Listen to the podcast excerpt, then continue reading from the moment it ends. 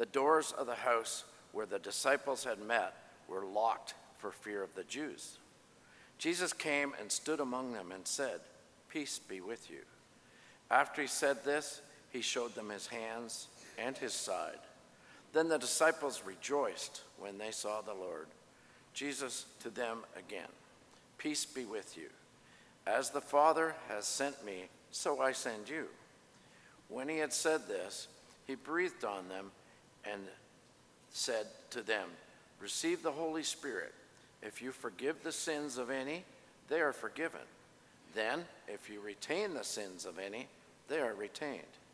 But Thomas, who was called the twin, one of the twelve, was not with them when Jesus came.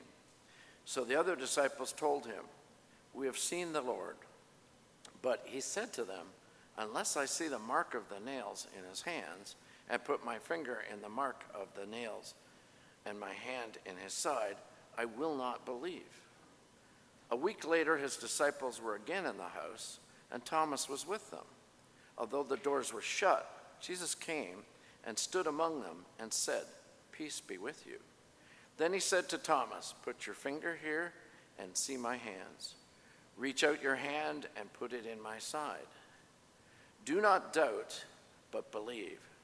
Thomas answered him, My Lord and my God. Jesus said to him, Have you believed because you have seen me? Blessed are those who have not seen and yet have come to believe. Now, Jesus did many other signs in the presence of his disciples, which are not written in this book. But these are written so that you may come to believe that Jesus is the Messiah, the Son of God, and that through believing you may have life in his name. The word of God for the people of God. Thanks be to God.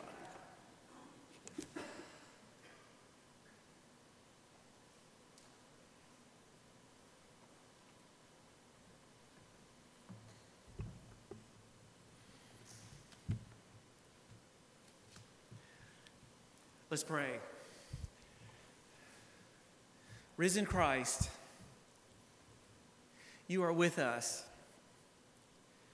We trust in you that we are truly never alone. Just as the disciples, you barged into their space, forgave them, and breathed on them, do the same to us and for us this hour. In your name we pray. Amen. Not too long ago, I was in Jackson and was having to fly through. You always have to fly through either Atlanta or Dallas to get where you need to be, right? And so I had that really short hop over to Atlanta, about 55 minutes. And I was there and I sat down in the plane and uh, I had a window seat, and the guy that sat in the middle introduced himself to me he asked me what I did. I said I was a motivational speaker and writer. No, no, I said I was a preacher. He said, Oh, wow. He said, I'm an apologist. And I thought, uh oh, this is going to be something. Now, when he said apologist, you need to know that I, he, he wasn't somebody that had a problem saying I'm sorry too often. Um, there's a whole industry around um, uh, sort of defensible proofs of God, the existence of God, the nature of God. And it is a very, very big business for people who maybe want tight uh, certainty, airtight certainty. And so, for the from welcome to Delta Flight 7546, and uh, thank you for flying Delta Airlines, I got 51 minute lecture from a Christian apologist. I've flown all over the world. I think that might have been the longest flight I ever had to endure. Now, I love talking logic, I love talking scripture, but I have no interest in proving the resurrection. I was not there, and neither were you. I didn't see it. I will tell you that I'm okay with that. I don't need proofs.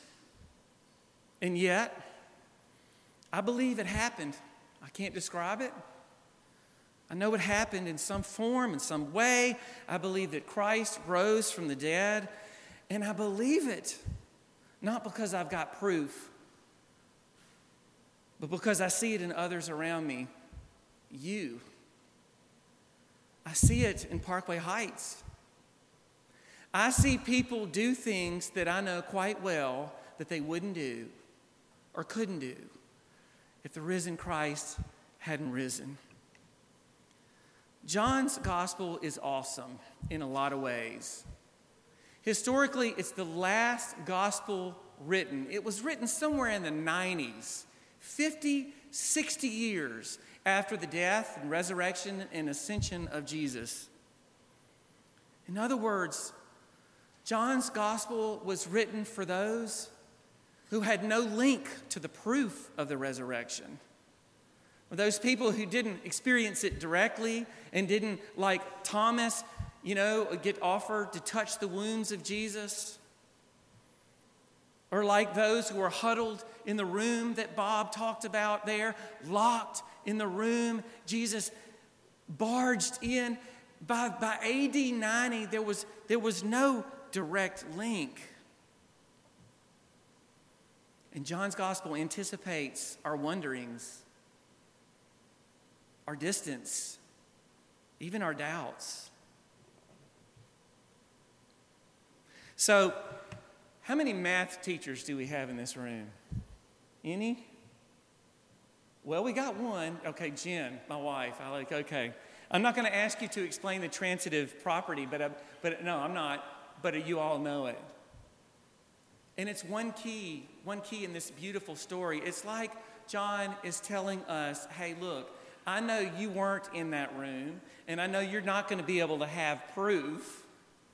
Let me tell you some stories about what happened. And John tells these stories for you and for me. The transitive property goes like this if A equals B, and if B equals C, then A equals what? C.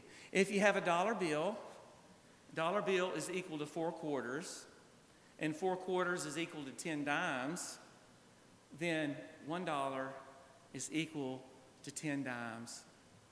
One of the most beautiful um, statements of Jesus in the story that we heard today is when he said in verse 21 As the Father has sent me, I send you. A equals B, B equals C. In other words, I extend my resurrection through you out of this door. Now, a word about Thomas, real quickly. It says in the translation, you know, Thomas doubted, right? Uh, what we call t- Thomas, what? Doubting Thomas, you know. And I think that's so unfair. We don't call Peter denying Peter, do we? No. And let me just defend Thomas for just a moment before we go into the shape and form of the resurrection life, those of us for whom John was written for. John said, I doubted, but I'm not so I don't think he doubted God. You know who he doubted? He doubted those darn disciples, right? Because they had the benefit of experiencing the risen Christ who breathed on them, told them to go, but they never left those lock, that locked room. It's like, it's like John is saying, Hey, I'm from the show me state. If you really believe it, why are you still huddled here a week later behind locked doors? Why are you still scared? And so I don't blame Thomas when he said, Look, I want the same experience you had, because that's all he was asking for. Hey, I'm not going to believe it till I see the wounds, till I see his wounds on his side and in his hands and in his feet. I'm not going to believe it. You're going to have to show me. And so they, they showed, they showed Thomas. And then he was the first, the first disciple to declare to Jesus, My Lord and my God. So John gives us the shape and the form of the resurrection life. I'm assuming that our, that our, is our TV out? Is our, our slides out? Give me a thumbs up, Daniel. Are our slides out? Okay. Let me just, uh, then I'm on, that's okay. All right. What's that? Oh, they're there. Hallelujah. Okay. Oh, oh, oh, Doubting Bruce. Call me Doubting Bruce. Yeah.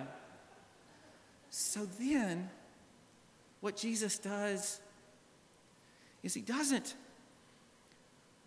um, he gives them the shape and form of the resurrection life. Because disciples don't just believe the resurrection, hear me out, they live the resurrection. That's how we connect with the risen Christ.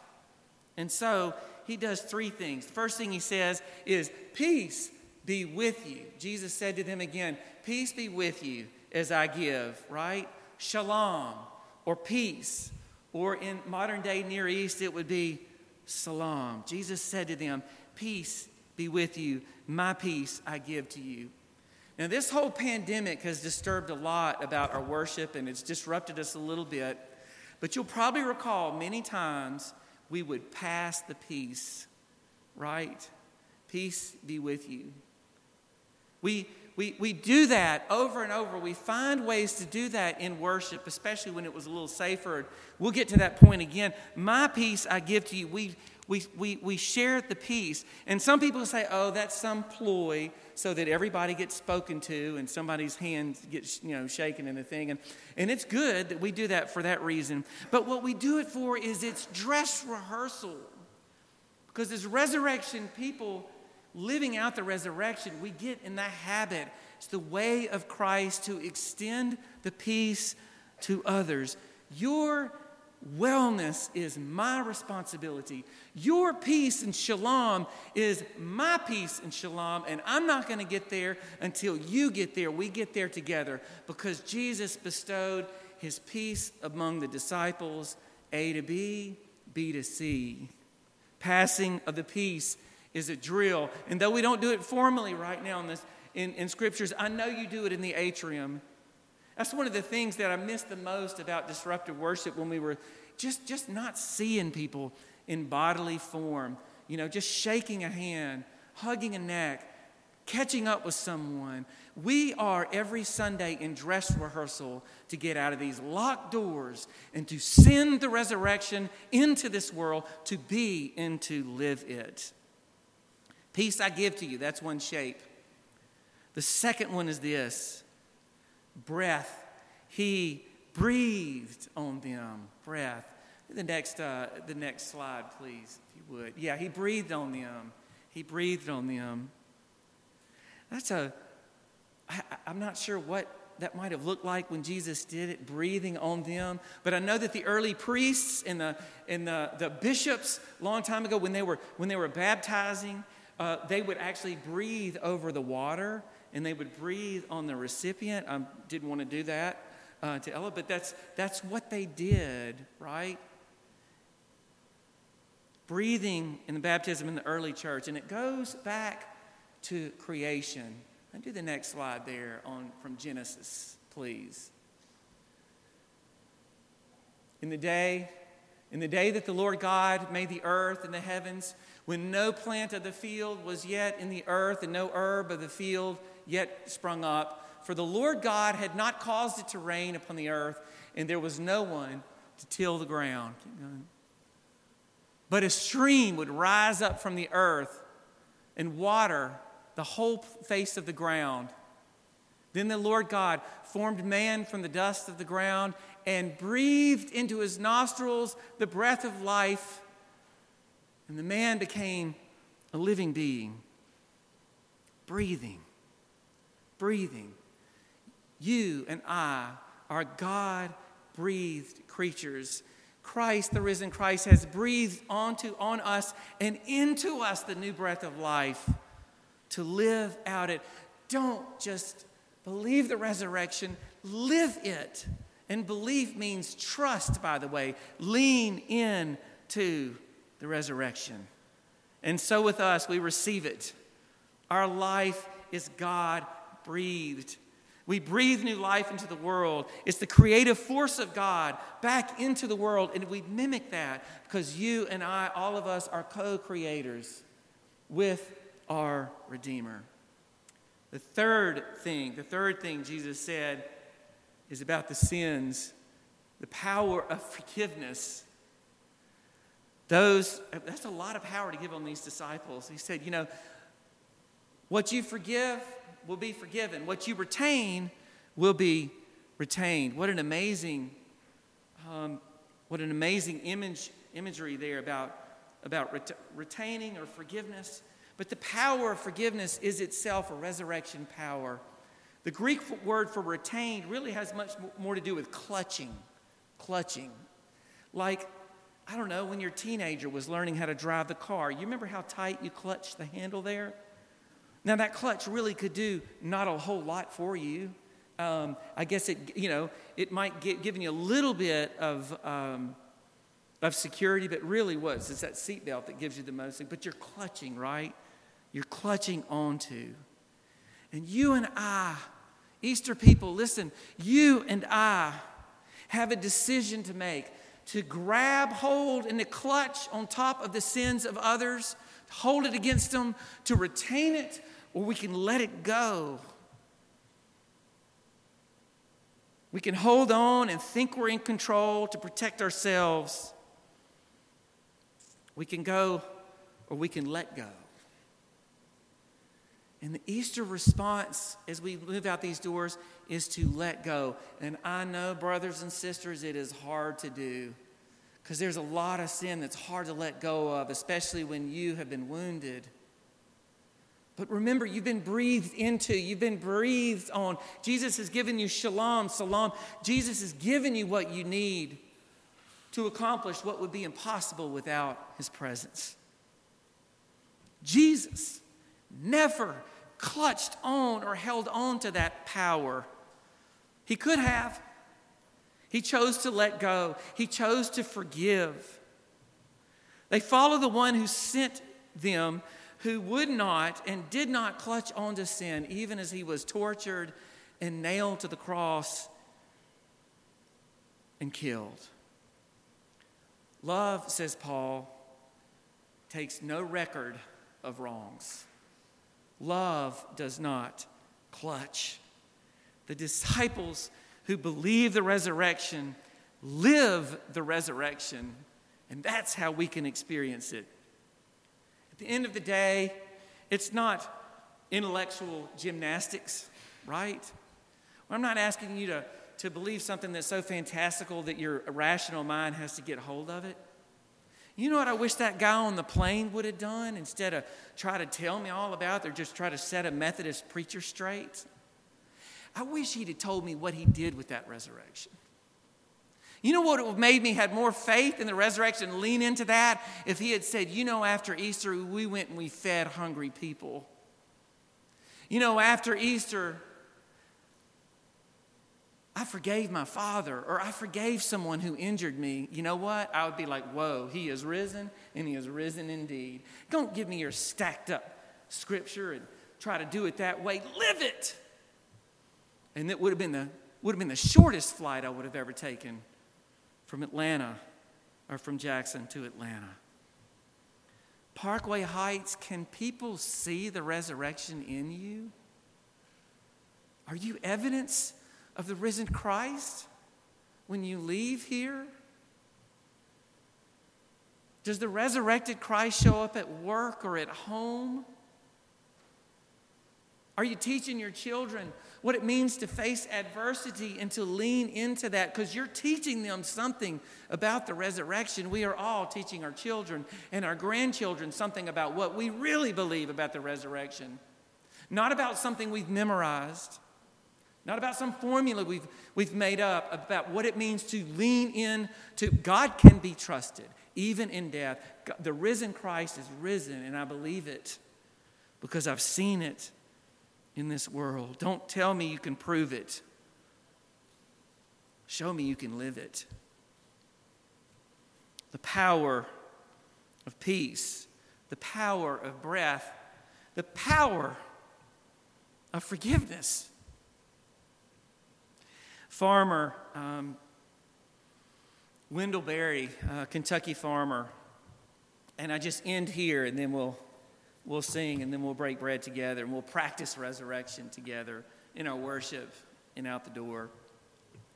Here's what Wendell Berry talked about. This is a, uh, manifesto. It's from a long poem. I'm going to read most of it, but not all of it. Love the quick profit, the annual raise, vacation with pay, want more of everything ready made. Be afraid to know your, di- your neighbors and die.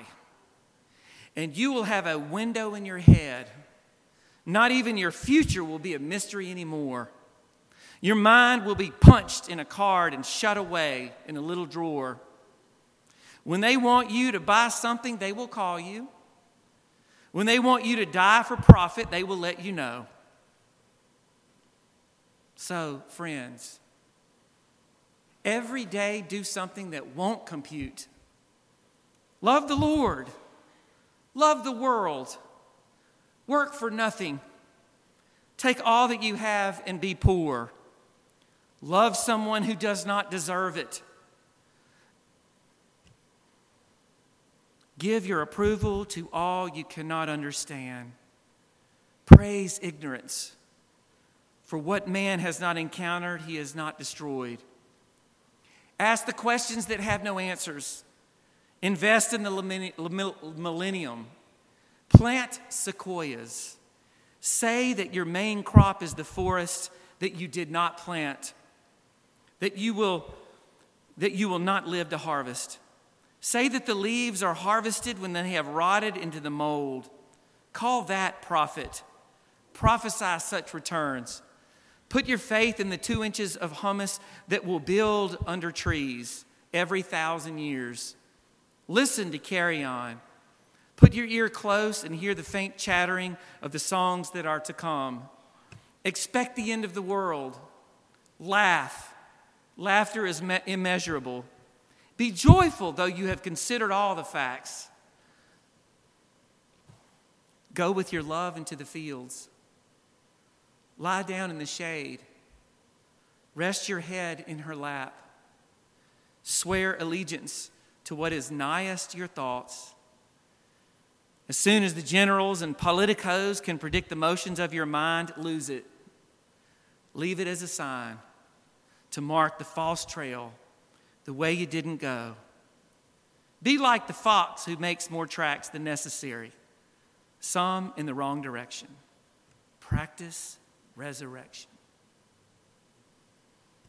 Disciples don't just believe the resurrection, disciples live the resurrection. Amen.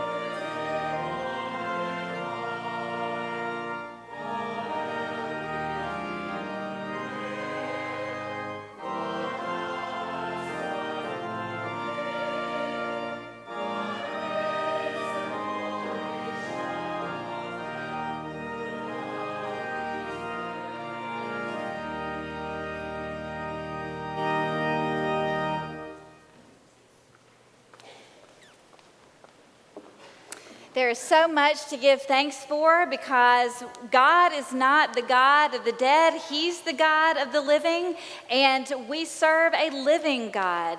Resurrection has changed everything. Thank you, Bruce, for that message.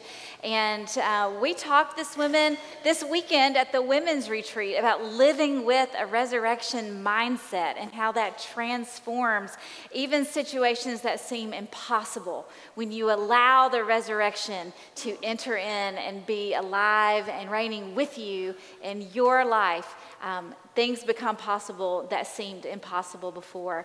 Um, on that note, one of the prayers of celebration that I just want to bring before you this morning is the fact that we had a beautiful women's retreat. We had 29 women out at the beautiful Longleaf Plantation in Purvis. Women, if you missed it this year, I encourage you to, to don't miss another one. Come and join us um, in future years. It was a holy time uh, a time of really thinking and considering um, how God is working and moving in our lives and what we can do to grow and mature in our own faith. So I praise God for that, and hopefully our men can get together soon and have a similar experience.